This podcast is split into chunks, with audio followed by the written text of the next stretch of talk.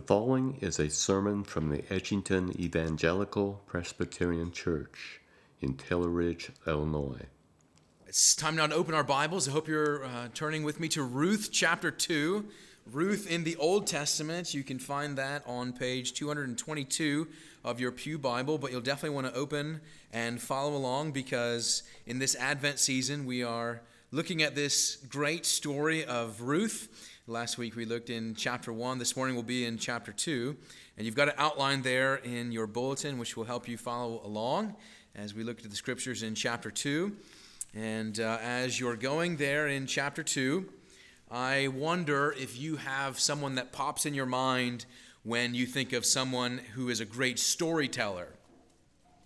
A great storyteller. You know, uh, not everyone who tells stories are good at telling stories, uh, but you and I know what makes for a good storyteller someone who's able to grab you up front with a sense of uh, why this is a story worth listening to, uh, and leads you along, giving you just enough information along the way to keep you interested. But as they're telling the story, they know something that you don't, and, and they're excited to make you learn that information in just the way they want you to learn it. Narrators of stories often tell stories with a twinkle in their eye, again, because they know what you don't.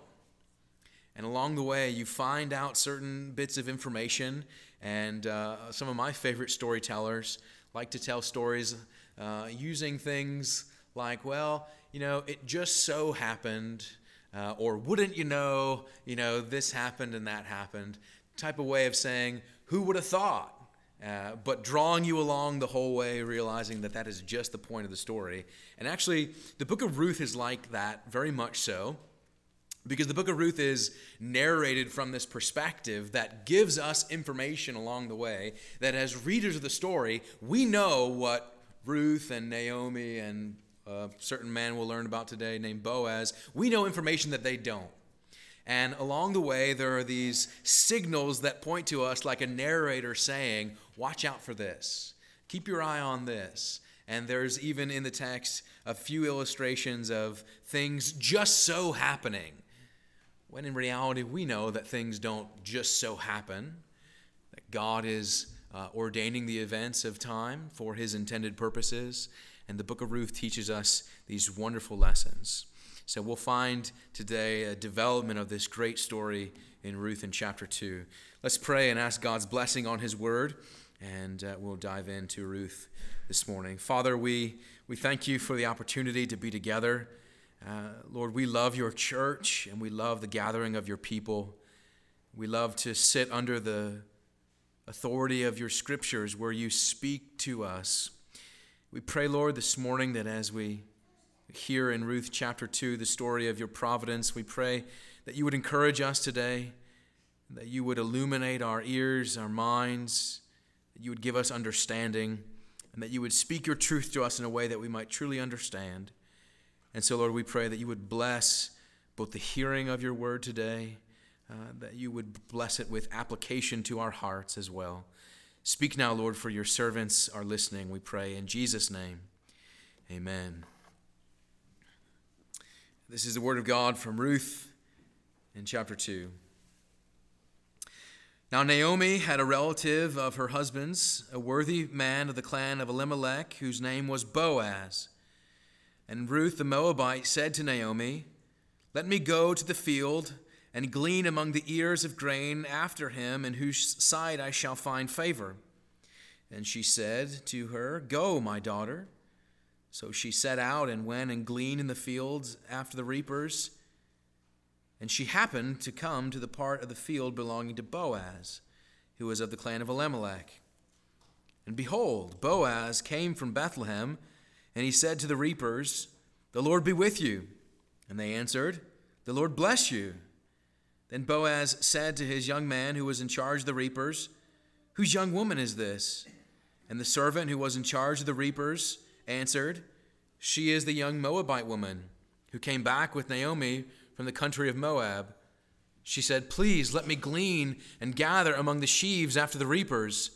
So she came, and she has continued from early morning until now except for a short rest. Then Boaz said to Ruth, Now listen, my daughter, Do not go to glean in another field or leave this one, but keep close to my young women. Let your eyes be on the field that they are reaping, and go after them. Have I not charged the young men not to touch you?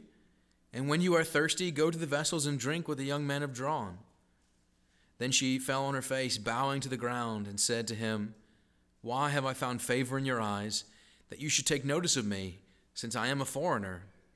But Boaz answered her, All that you have done for your mother in law since the death of your husband has been fully told to me, and how you left your father and mother and your native land and came to a people that you did not know before. The Lord repay you for what you have done, and a full reward be given you by the Lord, the God of Israel, under whose wings you have come to take refuge. Then she said, I have found favor in your eyes, my Lord, for you have comforted me and spoken kindly to your servant, though I am not one of your servants. And at mealtime, Boaz said to her, Come here and eat some bread and dip your morsel in the wine. So she sat beside the reapers, and he passed to her roasted grain, and she ate until she was satisfied, and she had some left over.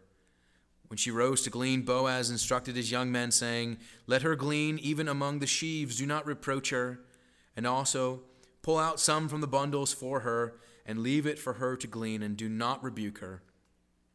So she gleaned in the field until evening.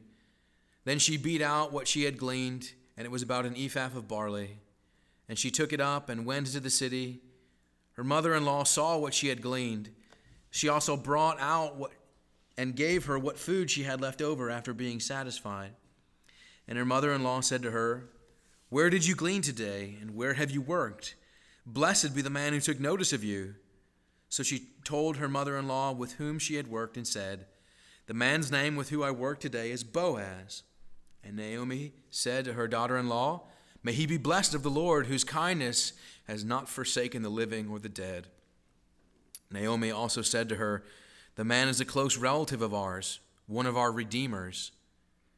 And Ruth the Moabite said, Beside, he said to me, You shall keep close by my young men until they have finished all my harvest. And Naomi said to Ruth, her daughter in law, It is good, my daughter, that you go out with his young women, lest in another field you be assaulted.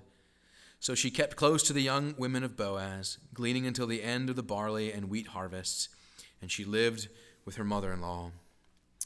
Amen. The grass withers and the flower fades, but the word of God abides forever and ever. So may he write its eternal truth on our hearts today. Ruth is a short book, a short story, and uh, I, I hope that if you have not been familiar with it, that uh, beginning last week and on into this week, you're beginning to appreciate the story that it is. Sometimes people consider Ruth to be a love story, and they think that the main characters of this love story are Ruth and Boaz. But I wonder if you were to stop and consider who is, who is the main character of the story of Ruth? Uh, some might say that the, the narrative focuses more on Naomi. You remember her from chapter 1, losing her husband, losing her two sons, going to Moab, losing everything, and coming back empty. Some people think that the story of Ruth is a story of Naomi's grief and how she finds comfort in the Lord. Other people say that the story of Ruth is the main character, Ruth, who is that Moabite foreigner marrying into Naomi's family, coming back to Bethlehem with Naomi, and it's all about her newfound faith in the God of Israel and the faithfulness that she experiences. Whether it's Naomi, whether it's Ruth, some people say, as I mentioned earlier, the love story is a story of Ruth and Boaz, sometimes considered the great love story of the Old Testament. But in reality, the main character, and I hope you've come to understand this about how the Bible operates, in reality, the main character stays in the background. The main character is spoken of but never speaks himself, and it is, of course, God Himself. And in the book of Ruth, God is the main character who is telling this beautiful story and leading his people through a season of life and bringing them great blessing. When we read the Bible this way, it helps us to see God's workmanship in our lives. It helps us realize that you and I are not the main character of our lives either, but that God Himself is the one who is planning and leading out his purposes in our lives. And in chapter 2, especially today, we will see just how God works in the lives of his people to bring about his intended purposes. People like Naomi and Ruth and Boaz, but we'll also see lessons about how God moves in our lives as well to bring about his intended purposes. So, on your handout, you see uh, three lessons that I think that we can understand about the way God moves in the lives of his people. And we'll see that he is the God of providence and the God of provision and the God of pursuit in this uh, beloved story. So, first of all, let's see him as the God of providence in the first three chapters of first three verses of chapter 2. So, if you will, remember how at the end of chapter 1, we left Naomi and Ruth as they came back to Bethlehem, and it was really a bleak picture. Naomi's husband and her sons have died, and her daughter in law, Orpah, went back to Moab, and she's come back to Bethlehem with just Ruth. And now they are in this extremely vulnerable situation. Uh, in the ancient Near East at this time, as women, as widowers, as people without means of providing for themselves. Uh, they were significant risks to themselves. They were a significant liability socially, economically, and even Ruth spiritually as a foreigner and as a former Moabite. Even though she has expressed her faith in the covenant God of Israel, uh, people don't know her in Bethlehem. And they come back to Bethlehem with this bleak and seemingly hopeless picture, except we should know for a fact uh, that nothing is utterly hopeless so long as there is a God in heaven. There is no such thing as total hopelessness so long as God is alive. And that flicker of light of hope coming into Naomi's story and Ruth's story is first seen as a tiny flicker of light in the last verse of chapter 1. That as they return to Bethlehem, they come back at the beginning of the barley harvest that there is a harvest that comes to Israel after the famine. And these notes of hope are starting to ring out, and they really build in the first three verses of chapter 2. We find several reasons to find hope for the story of Naomi and Ruth. Uh, one note, especially to pay attention to, is look in verse 4 and notice the, notice the behavior of uh, the fact that this famine had come upon Israel. And we said last week that when a famine comes upon the promised land, it's not just an agricultural uh, reality, it's not just a, a crisis of agriculture, it's a crisis of spiritual life. When the famine breaks, it represents not necessarily food coming back to Israel, but also a spiritual revival among the people of Israel. We see here in verse 4 that there is greetings being exchanged between a, a man and the people who work in his field. The man greets them, saying, The Lord be with you. And the laborers working in his field call back to him, The Lord bless you. And you can notice how in your English translation, when they invoke the name of the Lord, it's in all capital letters because they're calling out the name of Yahweh, the God of the covenant. God's name is upon the lips of his own people. They aren't greeting each other, coming out in the middle of the workday saying, Hey, how's it going? It's fine. How are you? They are speaking God's name. The Lord bless you. The Lord be with you. They are conscious again of their God. The people who had strayed and needed to repent are coming back to the Lord. And that's true not only of the whole nation, but also for the lives of Naomi and Ruth, because there is hope for them after a period of uh, destitution, after a period of spiritual famine. So, is there hope for Naomi and Ruth? Well, if you ask Naomi, still she would say the answer is no. As far as Naomi is concerned, coming back to Bethlehem has been nothing but bitter for her. But as we read this story, we find that there are actually great hints of hopeful reality. It turns out that there's someone in Bethlehem who stands in a completely unique situation to be able to help Naomi and Ruth. It's the same man who brings those greetings in verse 4, and his name is Boaz. We're introduced to him in verse 1. And in verse 1 and 2 and 3, we are told three different times twice in verse 1, and then once more in verse 3, that Boaz is a relative to Naomi, that Boaz is of the house of Elimelech. And if you can picture a narrator telling this story, They're saying when they introduced who Boaz is, with a sly grin on their face, keep your eye on, on this one. Watch who Boaz is and watch what he does.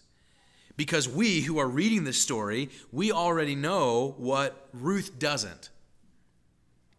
That Boaz is a very unique person in that he stands in a legal position to fulfill what Deuteronomy 25 calls a levirate marriage. That there were uh, ways that God gave to Israel to keep family lineages going when a husband was, was to pass away. That the next closest male kin of that deceased husband could marry the widow and maintain the family line and name, maintain the claims of all family property. And we're told early on that there is such a man, and that name man is Boaz. He can preserve the family line of Naomi. He can preserve the family lineage and property of Naomi and Ruth. And so you have these instances of hope coming to Bethlehem, the spiritual revival among the people, and the fact that there is hope for Naomi's broken heart in the fact that someone can redeem her life and her family. It's like this invitation to uh, set up what's happening. The ball is on the tee, and we're about to swing back and, and hit the ball. And just before all this action happens, the, the, the narrator is saying to us, just watch what God can do. Just watch what God can do in, in your life and in Naomi's life. The details then begin, and Ruth saying to, to Naomi in verse 2, Let me go out into the fields and, uh, and gather some grain. We need to eat uh, my mother in law, you're overcome with grief. Ruth says, I'll go. So Naomi sends her out. And uh, also, what's happening here is that Ruth is taking advantage of a provision from uh, Deuteronomy chapter 24, where God had required Israel's farmers, when they gathered their harvest, to not gather all the way to the edge of the field. And so uh, this could be something akin to not picking the end rows or not going back to gather the combine skips. But the reason why God did this in Deuteronomy 24 is it says uh, that when you were a slave in Egypt, no one cared for your needs. And so, as the people of God, now that you're in the promised land, I want you to remember that there are people who stand in need and who can't provide for themselves. It was God's law to give to Israel for the, the, the, the, benefit of the sojourner and the fatherless and the widow.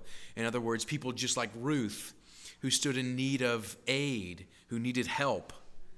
Now, Deuteronomy 24 is a civil law in Israel, which means that it's not still in place in the new covenant area. So that means you're not sinning when you pick your end rows uh, by any means whatsoever.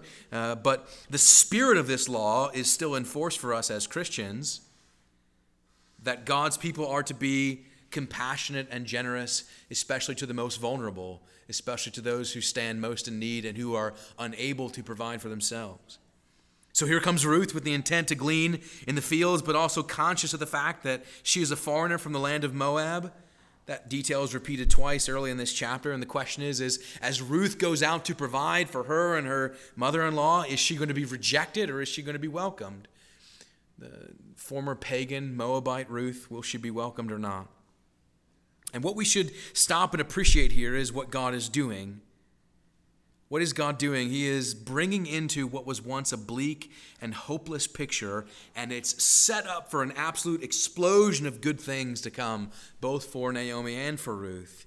And we have this front row seat to the unfolding of God's goodness in their lives. And Naomi and Ruth have come back just in time for the barley harvest. And you see in verse 3 that Ruth just so happened to come to Boaz's field. Who, wouldn't you know, Boaz is the one person in all of Bethlehem who can restore what has been lost to this heartbroken family. All these details are being set up. It's amazing, isn't it, how often small details play such a significant role in the outcome of our lives. Uh, maybe you've heard that, that popular saying, uh, popular weather saying that a butterfly flapping its wings can set off a tornado in Texas. A butterfly in Brazil can set off a tornado in Texas. Where does that come from? It comes from uh, an MIT mathematician and meteorologist named Edward Lorenz, who was running computer calculations to predict weather patterns. And what he would do is in his computer modules, uh, he would produce statistically inconsequential variance to numbers. He would round out like the 10th decimal place. But when rounding out the 10th decimal place, he would come back and it would produce massive changes in the final numbers and final predictions. The point of all that is, is that small things can have a big impact. And if that's true in the case of meteorological science, it's true for math. How much more is it true of a God who can do great things with small details? What's on display in all of this chapter here is the wisdom of God's providence, the unfolding of his plan God's providence is his most wise and gracious care and guidance of all creatures and their actions. And it is this hope filled reality in chapter 2. And it's set against what Naomi had to say about God at the end of chapter 1. Do you remember at the end of chapter 1 when Naomi comes back to Bethlehem? She's bitter, she's callous. In the bitterness of her grief, Naomi said, God has dealt bitterly with me. Naomi is willing to acknowledge God's sovereignty, but she says, God is sovereign, He's powerful, but you know what? He's not good. In His power and in His providence, He has wounded me. He's all power and no mercy, He's all sovereignty and no goodness. Naomi views God's providence as a weapon against her, and you know what? Unfortunately, I think many people have the same thought that God, in His ruling of the world, is only bringing about harsh things to me, only bringing about pain and only bringing about sorrow. But in reality, what this chapter is telling us is that God is at work through his providence, and that providence is altogether gracious and altogether good to bring about good things for his people. That we find this particular place on this particular day with these particular people, God was at work to bring about his plan of salvation that's ultimately going to be revealed in Jesus Christ. What we find in this is that there are no insignificant actions, no insignificant people, no insignificant moments because God is at work in all things, in your life, in Ruth's life, and that is of remarkable comfort to us. One last note here in this opening section, though, that there is the reality that Ruth is faced with a desperate time but what Ruth does here is something that we need to remember. Ruth doesn't have a clue what's down the road for her. A year from now, a month from now, she doesn't have a clue what tomorrow is going to bring. But do you notice what she decides to do? I don't know what tomorrow brings, but I know that I can trust God for today. I'll go and I'll glean from the fields. I will go and trust God I'll go be obedient to God today and trust Him for tomorrow. She knows she can glean the fields and she knows that God will provide, and she'll just have to rest with the fact that tomorrow will be in His hands. And when tomorrow comes, it will be today. And today she'll have to obey God and trust Him for the next day. It's exactly what Jesus said, isn't it? Don't be anxious for tomorrow. Tomorrow will be anxious for itself. Sufficient is the day for its own trouble. Jesus' point is that God is trustworthy, and this story is one big illustration of that fact that the God of providence is altogether trustworthy, so we can obey him today and trust him for tomorrow. But our God is also, in the second place, the God of provision. Not just a God of providence, but a God of provision. We see that in verses 4 to 17. As Boaz comes to the field, his attention is drawn on Ruth, and he receives a report about how hard of a worker she's been. She's been there all day, and he gets what appears to be the full story about where this Moabite girl came from and who she is, to such a degree that when he speaks to her, he is able to say in verse 11, All that you have done for your mother in law since the death of your husband has been fully told to me. I've heard the story about you, Ruth. I've heard what you said to your mother in law on the road back to Bethlehem. I've heard of your faith, I've heard of your trust.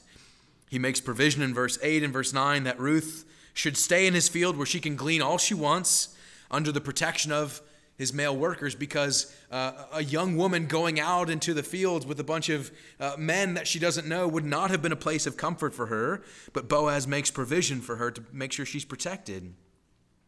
Boaz is providing for Ruth's food and protection. He is essentially treating her as if she's a member of his own household. In verse 14, we find Ruth being welcomed in for the afternoon meal where she's able to eat until she was satisfied, so much so that she has a doggy bag of leftovers after her meal. Boaz instructs his other workers to leave some of what they have gathered behind for Ruth so that Ruth can gather not just off the ends of the field where the grain is okay, but that they can leave behind some of the best of the grain that they've picked for Ruth. And all of this is being done by Boaz. Now, you should ask, what, what is Boaz doing and what's his motivation? Because some people read all of this and they see Boaz's actions as nothing more than a flirtation of romance. Right? He's hitting on Ruth, some people say. Does it have elements of that? Perhaps. But is that the point? Not according to Boaz himself. Why does he do this? Look what he says in verse 12 to this girl who's left behind everything, to this girl who is a widow and a stranger, he says to her in verse 12, The Lord repay you for what you've done, and a full reward be given you by the Lord, the God of Israel, under whose wings you have come to take refuge. He's saying to Ruth, in other words, uh, to you, Moabite, stranger, I welcome you. I welcome you in the name of the Lord, and I'll make sure you're kept safe, and I'll provide for you. I welcome you in the name of the Lord because you are no longer a stranger to our God, and so therefore you will not be a stranger to me and the blessings of my house. Boaz is invoking this, invoking this beautiful imagery of Psalm 91, verse 4, where the psalmist speaks of the Lord covering us with his feathers, gathering us up as a bird over her young to find refuge. Psalm 91 says, The faithfulness of the Lord is a shield. And Boaz blesses Ruth both with his words and with his kindness. Ruth came to the field that day, starving perhaps, hoping to gather just what was left over and possibly have enough for Naomi and her to have just enough to keep them from going hungry. She comes empty and then walks away with more than she can carry. Far beyond her hopes and expectations, Boaz provides for her more and extravagantly more than Ruth and Naomi even need. And the picture in that is of God's great provision, isn't it? Especially when you go back to chapter 1, when in chapter 1, verse 21, Naomi says, I went away full, and the Lord has brought me back empty. And they've come back to Bethlehem, and the Lord has not left them empty. It's a picture of the gracious and abundant provision of God.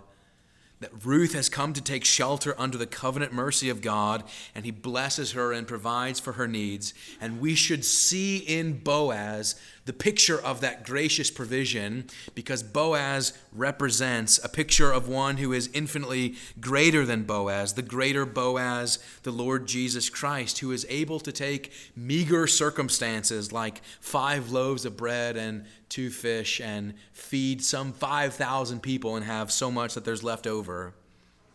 And all of that is a picture not of Jesus' culinary skill, but of his abundant mercy and of his kindness.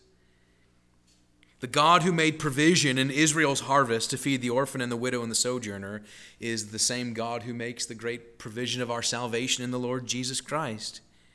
And this is the picture that we have of that salvation that no one who ever came to Christ in sincere faith goes away empty.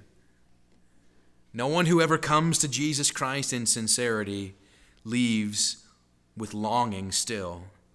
That means that in the gospel there is grace and grace upon grace, an abundant wellspring of grace to fill all of our deepest spiritual needs. And why does that matter so much for us? It matters because, if we're honest, many of us live in fear that because of what we've done today, Jesus will not love us tomorrow. We're worried that in our sin that we've found the bottom of God's mercy that the well is run dry. There's no more left for us. And what does the gospel say to that? This picture of Ruth. It tells us that Jesus is not just an adequate Savior. The good news is that there is more grace for you in the gospel than you can possibly even manage. Picture Ruth stumbling home with all of this grain that she's been given when she only expected to have just enough to keep from starving, and she goes home full, barely enough to make it home, carry it all herself. She's been given this kind of mercy, which is a picture for us that there is an abundant mercy for you in Jesus Christ, more than you can even manage, more mercy in Christ than sin in you, and it's all in Jesus Christ when we come to Him empty within ourselves to be filled by Him, filled with forgiveness forgiveness and filled with righteousness and filled with joy. It's this picture of the abundance of God's provision. What a picture this is. So, Ruth, then, in the third place, we find her coming home. We'll see what God is doing. Ruth comes staggering home, and Naomi's broken heart is warmed at the sight of what Ruth has brought home. She wants all the details from Ruth. When Ruth explains whose field she had been working in, you see this new light come in Naomi's eyes because she knows about Boaz and she says of him in verse 20, The man is a close relative of ours, one of our redeemers.